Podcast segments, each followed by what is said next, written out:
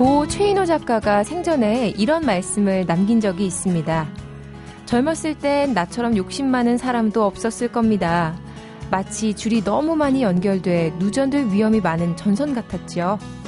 하지만 나이가 들면서 욕망의 가닥이 정리정돈돼선지 삶의 집중도도 높고 전압도 높아진 느낌입니다. 요즘 들어 행복하다는 거 자주 느껴요.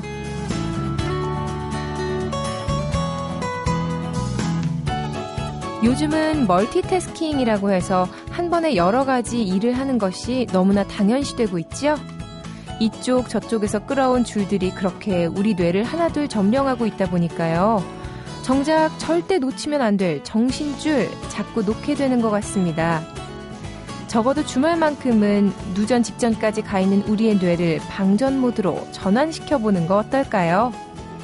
10월의 전압을 높이기 위해서 일단 불필요한 플러그부터 다 뽑아내 보시죠.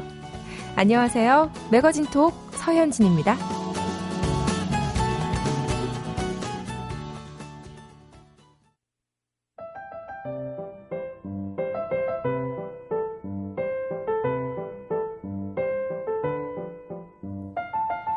주 5일 근무가 시행된 지 어느새 10년이 됐지만요. 주말에 가장 많이 하는 여가 활동 여전히 TV 시청이라고 합니다.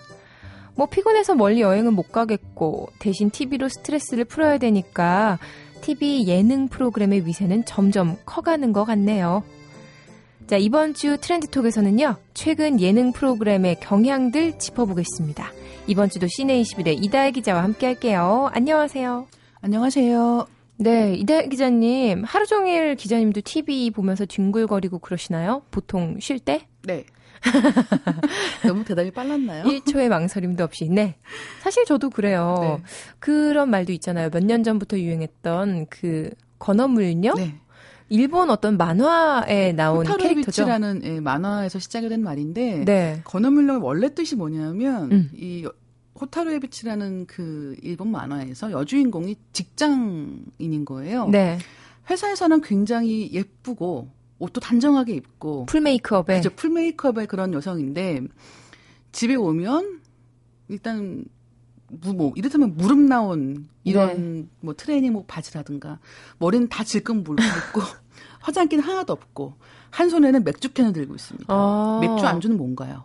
건어물이에요. 그렇죠. 그래서 이렇게 입에 이렇게 왜 문어 다리 같은 거 이렇게 질겅질겅 하면서 이렇게 누워서 테레비를 보고 있는 거예요. 난데 지금 묘사 하시는 전데요. 저 어떻게 몰래 카메라를 보셨나요? 그래서 바로 그 여주인공을 건어물녀라고 부르는 거예요. 야, 그렇군요. 그러니까 이 건어물녀라고 하는 이 존재들의 특징이 네. 바깥에서와 집안에서의 모습이 다르다라는 건데. 음. 요즘엔 저도 점점 그렇게 돼가는 것 같아요. 아니 바깥에서와 집안에서가 같으면 더 무섭지 않나요? 그런 여자들? 그렇죠.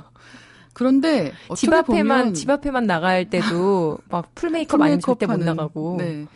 근데 예전에는 그런 분들도 꽤 있었던 것 같은데 요즘 네. 점점 이제 그 갭이 커진다고 할까요? 그러니까 바깥에서 남한테 보여주는 자기랑 음. 나 혼자 있을 때 나와의 차이가 너무 큰 거예요. 근데 무엇보다도 혼자 사는 여성분들, 혼자 사는 인구가 많아지기 때문인 것 같기도 해요. 그렇죠.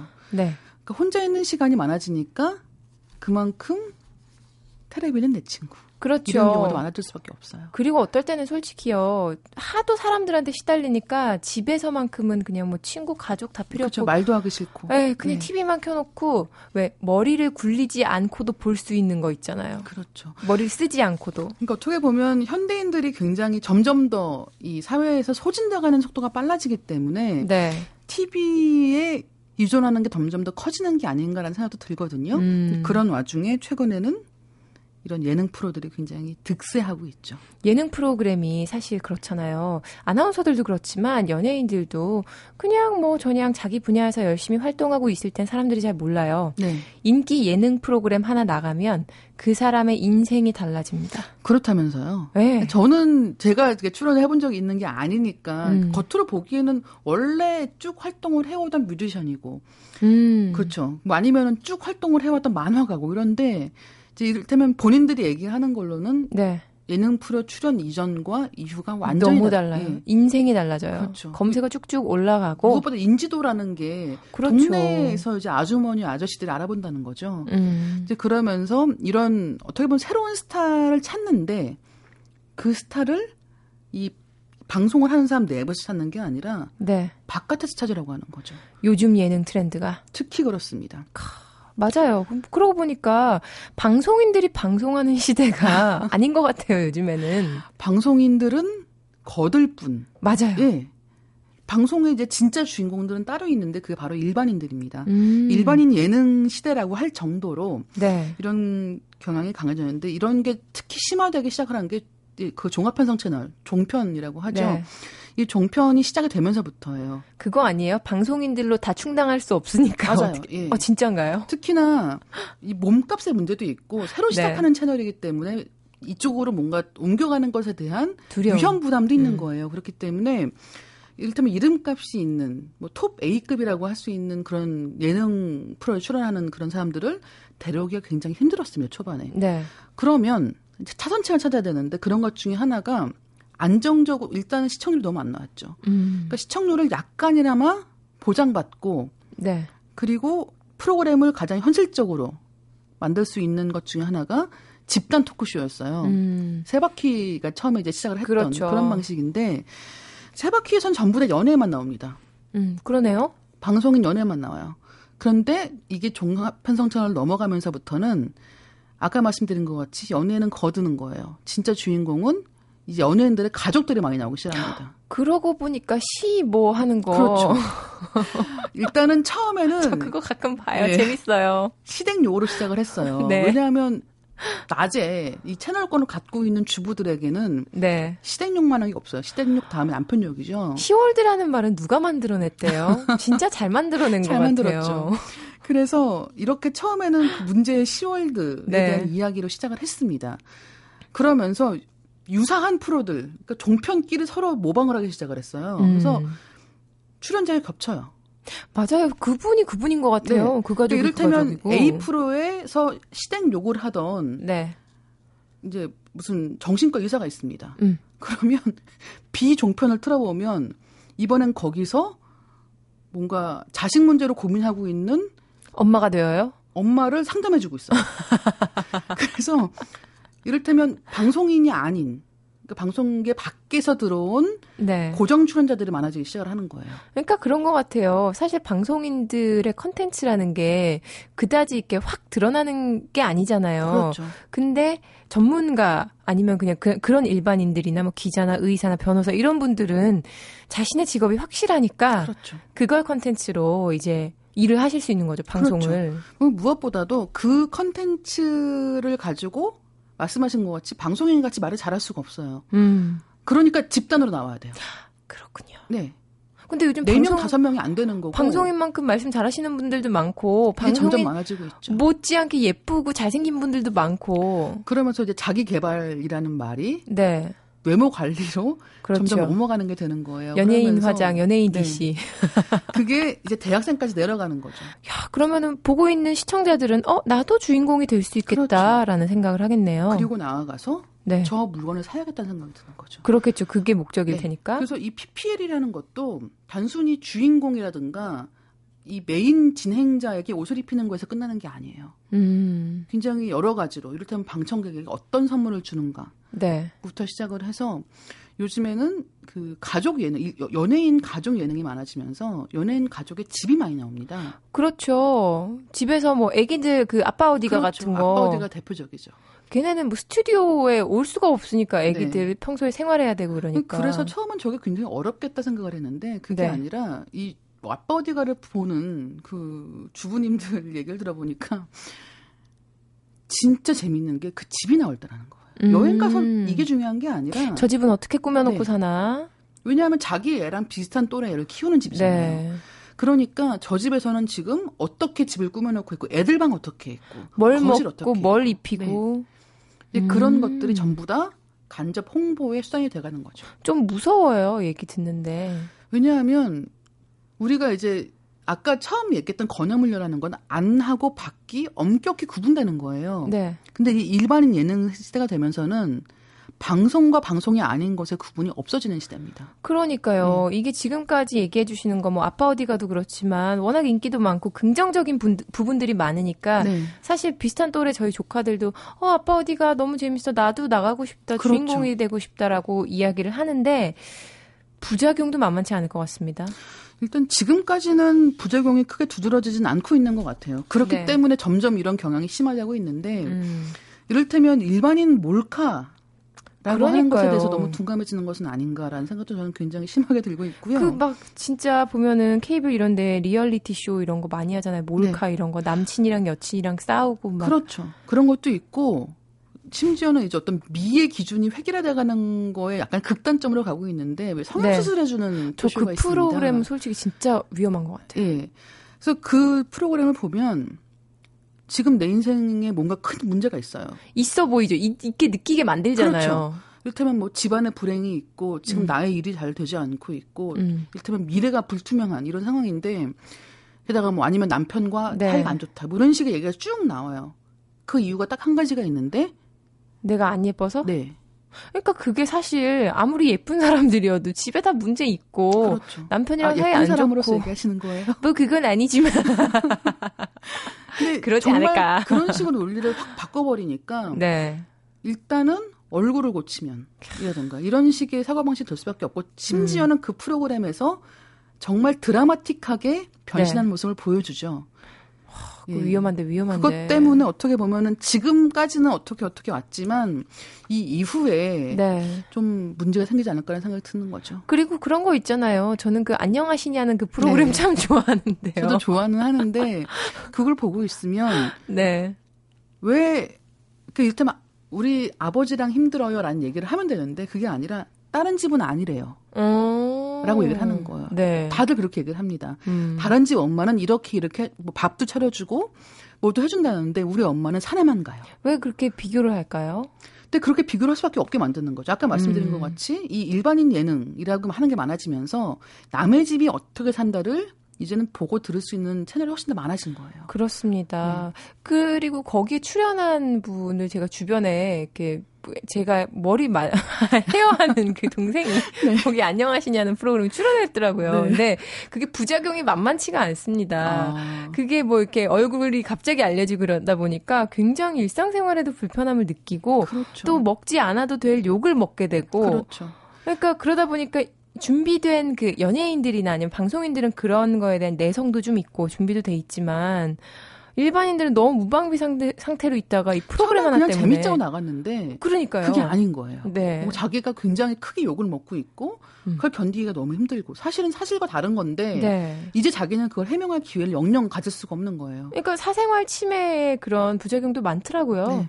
네, 참 이게 일반인 예능 시대에서는 정말 뗄래야 뗄 수 없는 게 사생활 그렇죠. 침해가 아닌가 싶습니다. 지금까지 우리가 일반인을 얘기했지만 일반인이라기보다는 그 우리 전문 전문인의 네. 영역에 속하는 뭐 분들 중에 한 분이 또 정치인이나 이런 분들도 사실 그렇죠. 예전에는 정치나 뭐 그런 쪽으로만 계속 하시다가 이제는 그 정치에서 약간 뭔가 네.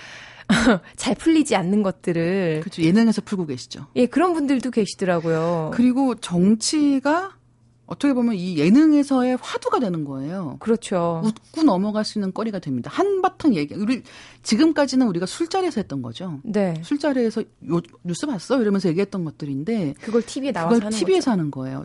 굉장히 재밌고 신선하다는 건 저도 인정을 하는데 그와 동시에 이렇게 얘기가 넘어가는 그러니까 해결책을 하고 네. 찾고 어떻게 하면 더 나은 방식으로 나갈 수가 있, 는가가 아니라 웃고 떠들었으니까 끝난 얘기가 돼버리는 거예요. 그리고 잘못한 게 희석이 되는 경우도 많더라고요. 그렇죠. 그 사람의 그 이미지 한마디로 이미지 세탁이라고 하면 좀 너무 그런가 격한가요? 이미지 세탁이라는 말을 안 쓸 수가 없는 상황이 네. 이제 뭐 대표적인 케이스가 일단 강용석 이분 이야기를 네, 전 국회의원이자 네. 지금은 뭐 방송인 또 변호사기도 한데 2010년 일입니다. 이 성희롱 발언과 성추행 이런 것 때문에 네. 큰 말실수를 했고 네. 그게 굉장히 크게 보도가 됐었죠. 뭐 사과를 하기도 했지만 결국은 이제 그 이야기의 끝은 그냥 19대 총선에서 네. 뭐 공천도 받지 못했고 음. 그다음에 자기가 나갔지만 그렇게 얘기가 끝나는 것 같았는데 네. 그다음에 뜻밖에도 케이블 TV를 복귀를 합니다. 막 고소하는 프로그램이었죠. 막 그렇죠. 여기저기 막 고소 남발하고. 뭐, 뭐 일단 19가지를 꼽는 이런 프로그램도 네. 있고요. 이 정치인의 생명이라는 게 남들 네. 앞에 나서서 망각당하지 않는 것이라는 거를 굉장히 잘 일깨워준 것 같아요. 음. 나를 잊지 마세요라는 네. 그런 거를 그렇게 방송 나와서 보여주고 있었는데 그러다가 그야말로 대박이 납니다. 음. 썰전이라는 네. 어떤 시사 프로그램인데 그걸 예능의 틀로 끌어들여서 좀 더 경쾌하게 이야기하는 프로그램인데 이 프로그램이 잘 되면서 지금은 맨 처음에 우리가 이야기했던 네. 이제 연예인 가족을 불러서 이야기하는 자식 문제로 고민하는 연예인들의 이야기. 네. 이제 그런 프로그램을 진행도 합니다. 어, 진행도 하세요? 네. 제가 그리고 강용석 변호사가 자기 아이들을 데리고 나와요. 음. 아이들이 같이 패널로 출연을 하는 그런 프로그램인데 요즘에는 본업이 바뀌신 것 같더라고요. 그러면서 굉장히 신기하게도 이 네. 강용석 네. 의원이 이슈가 성인 희롱이었단 말이에요. 네. 엄청나게 큰 말실수를 했어요. 그러면서 어떻게 보면 대한민국 절반인 여자들을 거의 적으로, 적으로 만든 네, 그런 상황이 됐는데 최근은 정 반대가 된 거예요. 음. 너무 좋아하는 거예요. 여자들의 지지가 굉장히 커지고 있다는 것. 그리고 원래 이제 그 지금 새누리당 네. 쪽 인물이었기 때문에 굉장히 보수적인 것으로 알려져 있었습니다. 그리고 음. 이제 그런 식으로도 많이 얘기를 하고 있지만 그의 정치적인 어떤 색깔 자체가 네. 굉장히 뭐 온건한 중도다라는 식으로 이미지를 보이게 만드는 것도 그 예능 프로그램이 한 굉장히 큰 역할 중에 하나인 거죠. 그리고 나아가서는 이런 식으로 네. 다시는 씻을 수 없는 과오를 저지르고 그 다음에 그것으로 굉장히 극단적인 뭐 네. 뭐 일단 선거 나가서 안 됐고 이런 상황임에도 불구하고 이렇게 완벽하게 이전보다 더 크게 제기할 수 있다는 거를 네. 보여주는 게 지금 현재의 이런 예능 트렌드인 거예요. 좀 더 이제 앞으로 이분 보면서 많은 정치인들도 뭐 다른 분야에 계신 분들도 네. 좀더 뭐랄까 진화된 강용석 모델, 강용석 그렇죠. 2, 강용석 3 이렇게 계속 나올 것 같아요. 굉장히 어떤 사회적인 무리를 일으켰거나 정치적으로 무리를 일으켰던 그런 사람들조차도 네. 스타가 될 수 있는 그런 시대가 열리는 게 어, 요즘 이런 아까 말씀하신 방송인이 아닌 사람들이 네. 방송의 중심에 서는 자리에서 일어나는 일이 아닌가 합니다. 재밌습니다. 시내 21 이다혜 기자와 함께 했고요. 이다혜 기자님 일부러 사고 치시면 안 돼요. 다음 주에 또 뵙겠습니다. 네, 고맙습니다. 감사합니다. MBC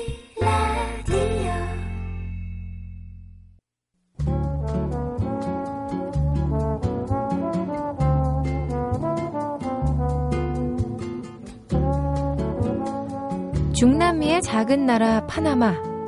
그곳에서도 빈민들이 가장 많이 사는 도시 푸에르토 카이미토. 이곳에서 태어난 메이저리그 최고의 마무리 투수가 바로 뉴욕 양키스의 마리아노 리베라죠.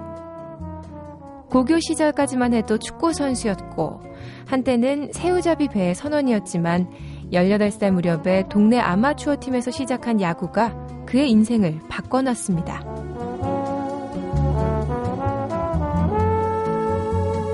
메이저리그 사상 최고의 마무리 투수 마리아노 리베라의 은퇴 경기가 끝난 지도 일주일이 넘었는데요. 아직도 그가 마지막 마운드에서 흘렸던 눈물과 그가 19년간 쌓아 올린 652세이브라는 위업이 잊혀지지 않습니다. 블룸버그 뉴욕 시장과 양키스 팬들은 그의 마지막 경기를 앞두고 성대한 축제를 준비했었죠. 리베라의 등장음악이었던 Enter Sandman의 주인공 메탈리카까지 와서 리베라를 위한 공연도 펼쳤는데요. 사실 리베라는 메탈리카 음악을 별로 좋아하지 않는다고 합니다. 하지만 이젠 마운드가 그리울 때마다 자신이 등장할 때 울려 퍼지던 노래가 눈물나게 그리울 테고요. 리베라를 사랑했던 야구팬 역시 경기장을 쩌렁쩌렁 울리던 이 노래가 무척이나 그리워지겠죠. 마리아노 리베라의 분신과도 같은 곡, 메탈리카의 Enter Sandman 들어볼까요?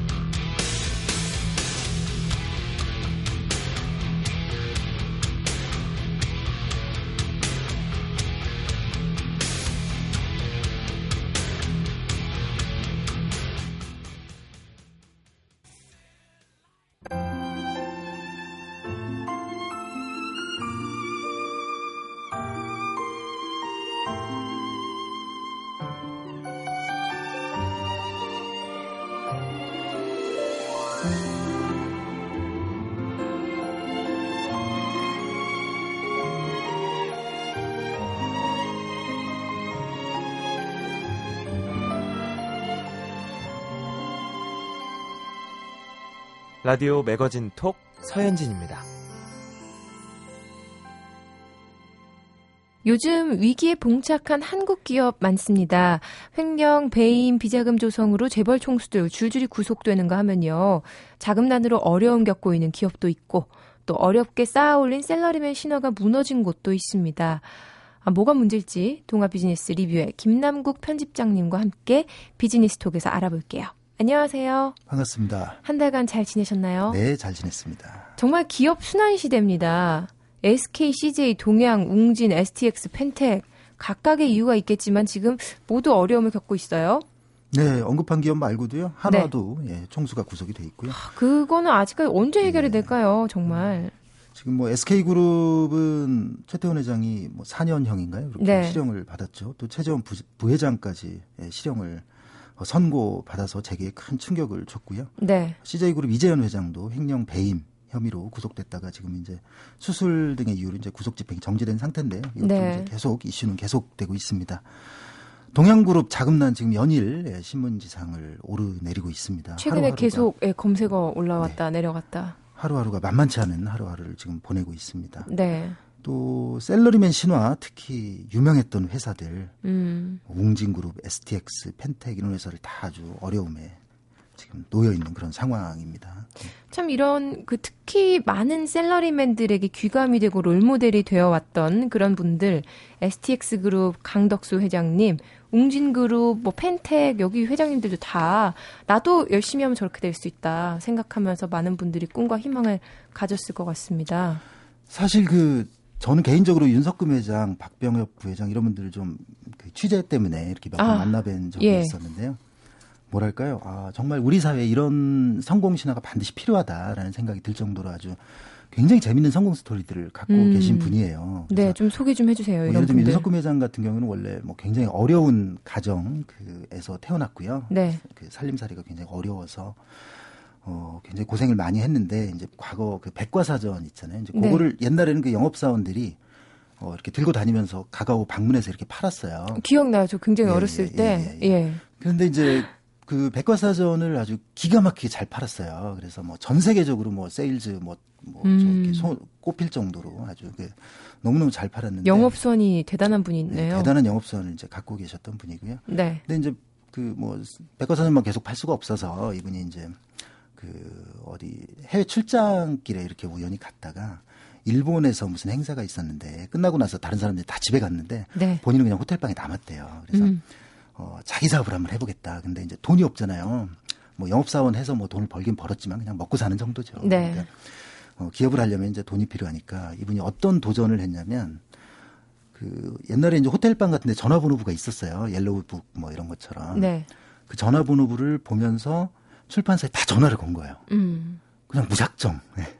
네. 그래서 나 이런 사람인데 당신의 사장을 만나고 싶다 이런 얘기를 한 거예요. 오. 어처구니가 없죠 사실. 참, 그죠? 네, 말이 안 되죠. 문전박대 안 당하면 다행이죠. 네, 그렇죠. 대부분 이제 뭐, 뭐, 뭐 이상한 놈이다 뭐 이래가지고 이제 어, 전화가 끊겼고요. 근데 이상하게 여러 군데 해보다 보니까 한 군데가 된 거예요. 그래서 네. 어, 만나보자. 그래서 얘기를 하고 어, 그 사장한테 나는 이런 사람이고 내가 이런 영업 능력을 갖고 있다. 네. 근데 어, 난 자본이 필요하고 그래서 이렇게 한국에서 출판사를 한번 해보고 싶다. 음. 어, 그렇게 해서 투자를 받아냈어요 또. 네. 네 아주 뭐 놀라운 일이죠. 그래서 사실은 뭐 일반인들이 상식적으로 생각할 때는 굉장히 하기 힘든 그런 일들을 과감하게 해서 이렇게 어, 웅진그룹이라는 뭐 조단위의 그런 매출을 올리는 기업을 또 일궜던 분입니다. 네. 그 STX 강덕수 회장 저는 뭐 이분은 개인적으로 만나본 적은 없는데요. 근데 네. 워낙 유명하셔서 뭐 쌍용에서 또 영업사원으로 뭐 굉장히 그 이름을 날렸던 어, 그런 분이고요. 쭉 전무까지 하시다가 음. 예, 이제 셀러리맨을 끝내고 이제 어, 그 기업 그 부실 기업이 이제 매물로 나와서 이제 그걸 인수해서 재계 10위권까지 키워낸 또 그런 뭐 신화적인 인물이고요. 펜텍 박병업 부회장 이분도 아주 재밌는 분입니다. 네. 정말. 어, 맥슨전자라고 옛날에 그 900메가 무슨 뭐 전화기 이런 거 혹시 기억나세요? 아, 기억나요. 네. 그것도 거기서, 있는 집에만 있었잖아요. 아, 예, 조금 네. 있어요. 네. 그 전화기 팔다가 이렇게 영업사원으로 시작을, 사회생활을 시작을 했어요. 그래갖고 저보다 이제 선배 기자들이 들려준 얘기에 따르면, 음. 야, 내가 맥슨전자 이렇게 취재 갔을 때 박경호 박병엽 부회장이 그 커피 타오고 이랬는데 뭐 이런 얘기를 할 정도로 그냥, 그냥 아주 그냥 일반적인 그런 사원으로부터 시작을 했는데 네. 근데 이분이 이렇게 어마어마한 장점이 하나 있습니다. 뭔가요? 뭐냐면 딱 만난 지 한 10분 안에 형님 동생이 이게 딱 트입니다. 예. 뭐 타고난 친화력. 타고난 친화력은 정말 어, 전 세계 사람들을 다 놓고 봐도 아마 음. 뭐 여손가락 안에 들지 않을까 싶을 정도로 이런 타고난 친화력도 있고요. 네. 어, 또 아주 이렇게 오뚜기처럼 강력한 의지도 있습니다. 예. 참 이분들 지금 소개해 주시는 분들 보니까 면면이 참 재밌고 네. 비상한 분들이에요. 근데 어떻게 이런 분들이 또 이렇게 평생을 일궈온 회사가 이렇게 네. 다 지금 어려움을 겪고 있을까요? 이제 일반적으로 지적이 되는 게 뭐 경제 위기가 지금 굉장히 오랫동안 이어지고 있지 않습니까? 네. 2008년부터 시작해서 보통 경제 위기가요. 뭐 그 저 호황과 불황의 한 사이클에 한 5년 정도 반복, 5년이면 한 번씩 경험한다. 뭐 이렇게 경제학자들이 옛날에 얘기를 많이 했는데 네. 지금 5년째 줄기차게 불황입니다. 뭐 이런 불황 참 보기 드문 예, 불황이고요. 맞아요. 다, 뭐 당연히 그렇게 경제가 안 좋으니까 이제 수요도 좀 안 좋아지고 뭐 이런 것들이 이제 원인으로 지목이 됩니다. 네. 근데 저는 좀 다르게 봅니다. 음. 어, 이게요. 모두가 사실은 이 경제 상황을 똑같이 직면하고 있거든요. 네. 근데 이제 어떤 기업은 망하고 어떤 기업은 이렇게 뭐 건재합니다. 어, 삼성이나 뭐 이런 기업은 오히려 더 막 사상 최고 실적 내기도 하고 그렇거든요. 네.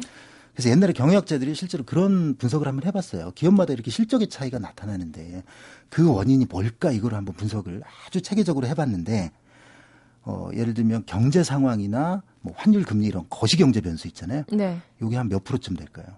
글쎄요, 그런 걸 저한테 물어보시면 어떡해요? 그 대부분 분들이 이제 뭐 당연히 경제 상황에 영향을 많이 받지 않겠느냐 기업 실적이 그렇게 네. 생각을 해서 꽤 많은 부분을 차지할 것 같다 이렇게 말씀하시는데 그게 한 2%밖에 안 됩니다 기업 실적 정말 미미하군요. 아주 미미합니다. 네. 이제 그거보다 훨씬 더 중요한 거는 예를 들면 어떤 산업에 있느냐 이게 중요하고요. 음, 그거보다 훨씬 더 중요한 게 있습니다. 뭔가요? 기업 내부의 역량입니다. 아, 그러니까 우리가 어떤 기업이냐, 네. 우리가 뭐 어떤 역량을 갖고 있느냐 기업 이런 내부의 게 훨씬 역량? 더 중요한 겁니다. 예. 음, 그러니까 예를 들면 사람으로 치면요 건강에 대해서 얘기를 할때 네. 예를 들면 날씨 뭐 이런 외부 환경 변화 있잖아요. 네. 그런 게 건강에 미치는 영향 그다지 높지 않다는 거죠. 그리고 그 사람이 편입돼 있는 네. 어 예를 들면 뭐 계급 같은 거 있잖아요. 뭐 예를 음. 들면 좋은 직장 다니는지 뭐 나쁜 직장 다니는지 뭐, 뭐 이런 것도 영향을 미치겠죠. 네. 뭐 벌이가 얼마냐 이런 것도 영향을 미치겠죠. 그죠? 그렇겠죠. 예.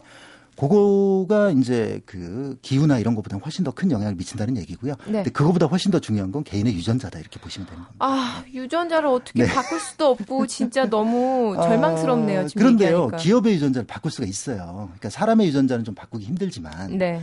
기업은 여러 사람들이 이렇게 의식적으로 만들어가는 조직이잖아요. 음. 어, 기업 스스로의 내부적인 원인이 훨씬 더 큰 겁니다. 음. 그래서 이제 옛날부터 어른들이 막 남 탓하지 말라 뭐 이런 얘기 하잖아요. 네. 다 자기 탓인 겁니다, 사실은. 어. 그러니까 이제 외부의 영향도 분명히 끼치긴 합니다. 분명히 영향을 미치는데 네. 똑같이 환절기가 와도요. 평소에 준비 잘한 사람은 감기 잘 안 걸리거든요.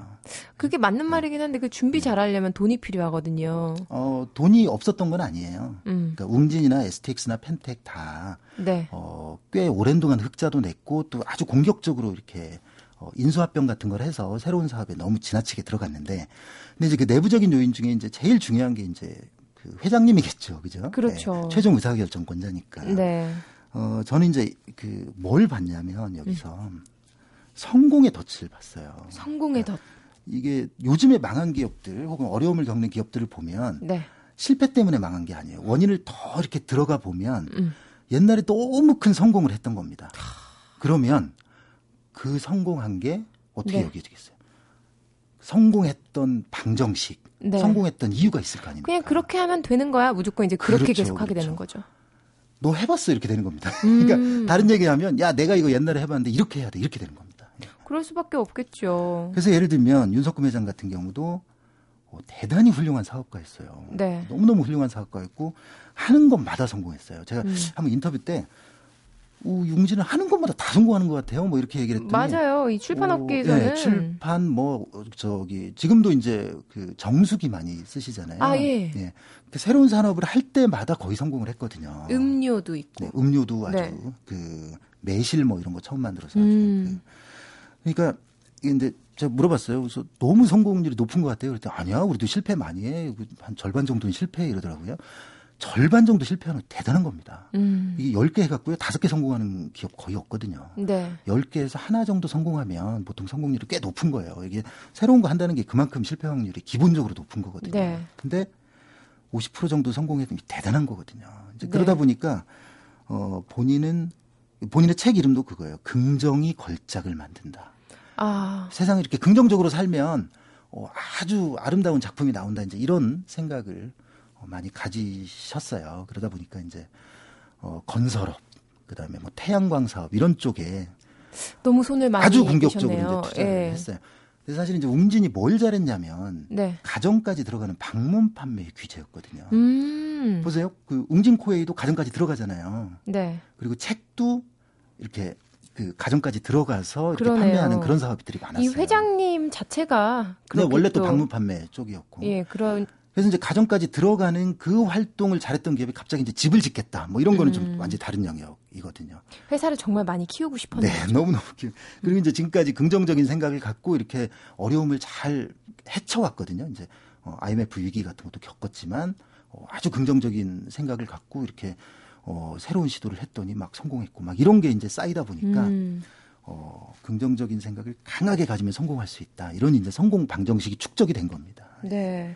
참 성공의 덫이라는 말이 와닿습니다. 네. 그러니까 내가 성공한다고 지금 성공한다고 그게 그러면 예. 모든 거에 적용이 되는 공식은 지금 아니거든요. 지금 당장은 그것 때문에 성공을 했지만 미래의 네. 성공이 그 방식이 통할이라는 보장이 전혀 없어요. 음. 그래서 예를 들면 조직에서도 보면 그런 거 굉장히 자주 볼 수 있습니다. 실무자 때 정말 탁월했던 사람이 관리자가 돼서 영 성과를 못 내는 경우가 있거든요. 그렇죠. 왜 그런 줄 아세요? 이게 실무자가 요구하는 역량하고 관리자한테 요구하는 역량하고 완전히 다릅니다. 음. 실무자는요, 자기가 잘하면 돼요. 네. 관리자는요, 자기가 잘해봤자 아무 소용 없습니다. 밑에 애들이 잘해야 돼요. 그거는 제가 네. 주변에 많이 봐서 그죠? 알고 있어요. 예, 예. 네. 여기 옛날에 그 유명한 얘기 있잖아요. 정말 훌륭한 농구 선수가 감독이 됐는데 애들한테 그게 또 달라요. 너네 왜 못해? 못해? 이렇게 하면 되잖아. 이렇게 넣으면 들어가는데 이걸 못 넣어? 막 이러면서. 맞아요. 근데 자기는 그렇게 되지만 밑에 애들은 그게 안 되거든요.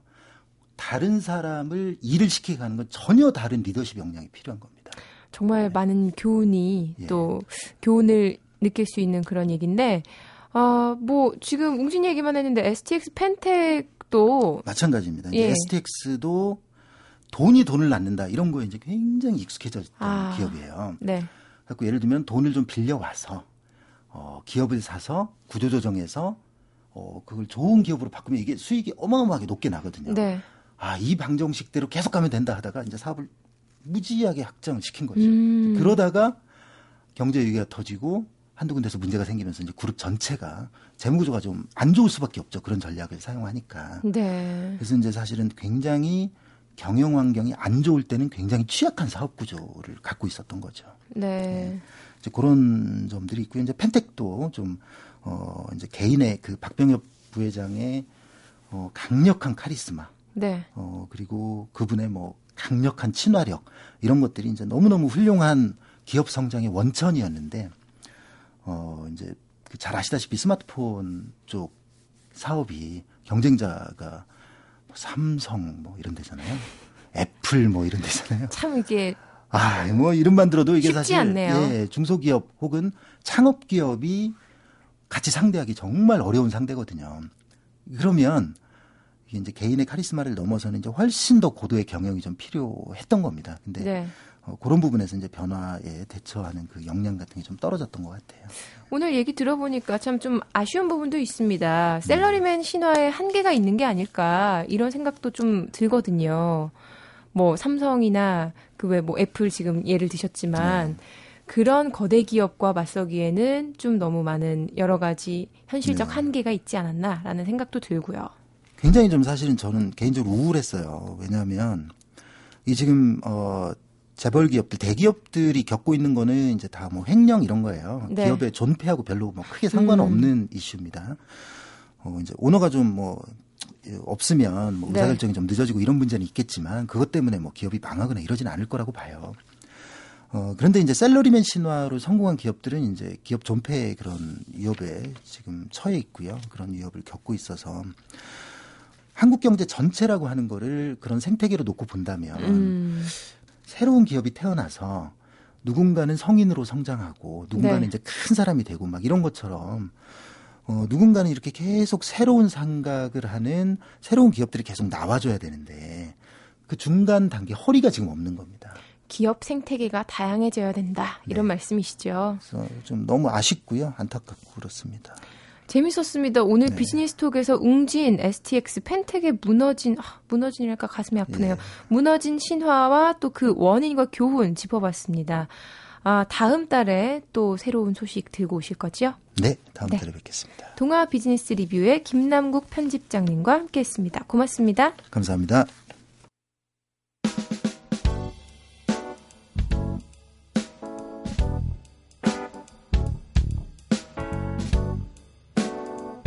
첫 주에 함께 했던 매거진 톡 벌써 마쳐야 할 시간입니다. 다음 주는요, 점점 흥미롭게 전개되는 스포츠 소식 준비됩니다. 경기장 밖에서 벌어지는 감독과 선수들의 뒷얘기까지 MBC 스포츠 플러스의 임영환 프로듀서가 스포츠톡에서 모두 전해드릴게요. 지금까지 매거진 톡 서현진이었습니다. 고맙습니다.